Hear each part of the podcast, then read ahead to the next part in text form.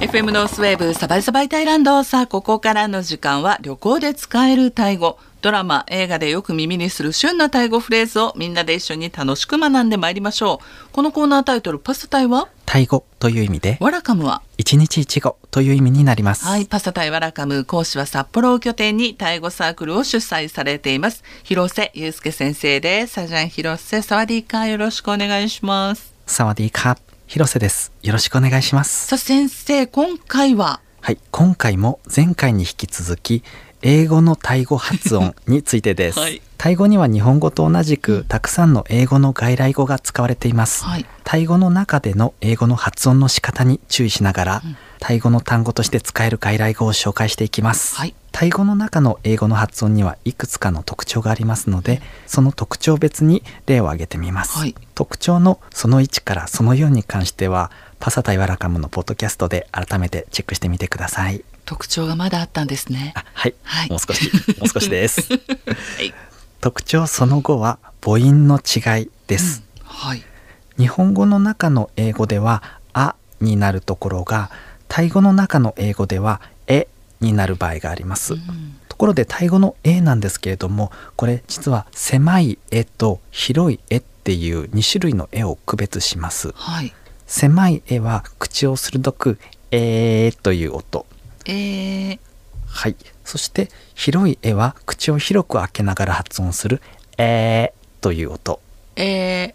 はい、で今その外来語でという話をしている文脈で言う時の「え」は広い方の「え」になりますはいなので日本語の中の英語では「あ」になるところがタイ語の中の英語では広い「え」になるということですねはいちょっと例を挙げてみますパンなどにつけるジャムこれは「イエームもう絶対わかんないですね」そうですねこれ難しいで すよね難しいですよね、はいジャムが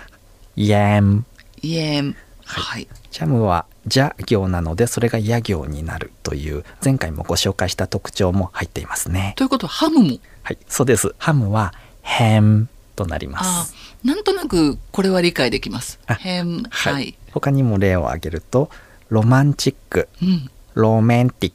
ク、うーんこれもわかります はい、あるいはファッション。うん、これはフェシ ャン。フランスのブランドのフォッションみたいな感じです そうですね。フェッション、ちなみにあのタイランドっていう言葉もタイレンってなりますね。なりますね、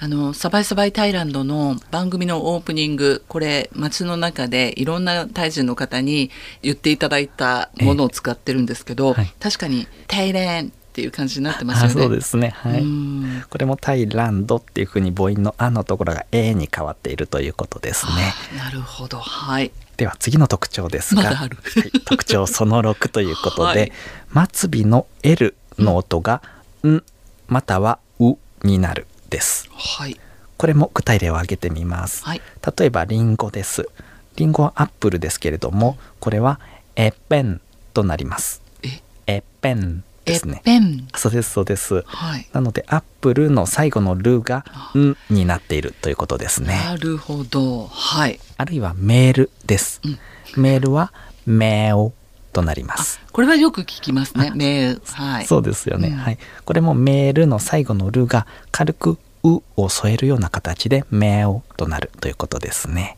あの日本語の中にある英語とは発音が違いますので、なので日本語話者である私たちにはちょっと違和感があるっていうもの確もかにありますけれどもただ英語外来語もタイ語での発音のされ方っていうものがありますので、それをちょっと意識してみるっていうのもいいかなと思います。正しい英語の発音が必ずしもタイでは通じない場合も、はい、まあ、あるはいということですよそうね。ですね、うん、あとタイ語だと語尾が上がって伸びるはいはい例えば現在 X となったツイッターも、ツイッターとかあそうですね「タブイター」みたいな感じになりますそようですね。あと MBK マーブンクローンセンターとかのセンターセンタそうですねはー、い、はい、なので成長最後の成長が「あー」っていう風にちょっと下がる成長になるっていうことがありますよね。ですね。はいはい、他にもコカ・コーラの「コーラ」は「コーラ」になるとか、ペプシーとか。。あそうですね「ペプシ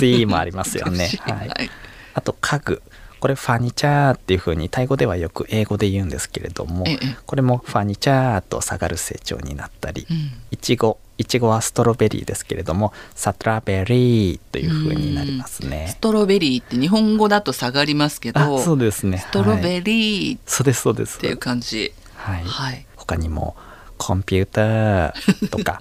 ギターとかですね。はい。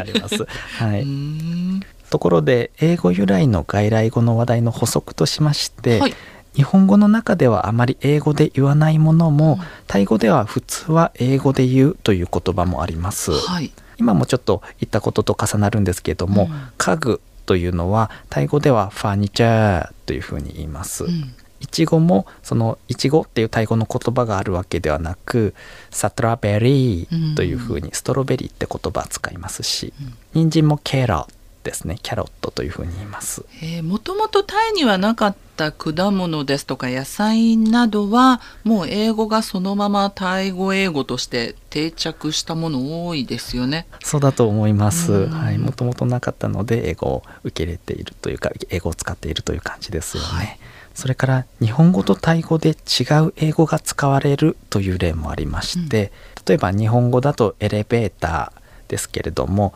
タイ語ではリフあとーというふうに英語のリフトが使われますし、はいスポーツのサッカーもフッポうんンというふうに、フットボールというふうに言いますね。日本語でも外来語に関しては本来の英語の発音とは異なるものがありますし英語が母国語ではない国や地域ではやはりその国の母国語の発音に近い形になっていくんでしょうね。そうですよね、うん本当にそのタイ語の中のその音のルールの中にうまく取り込んでいるっていう感じですよね。今先生のお話聞いてて思ったのがタイで使われている英語単語ってどちらかというと、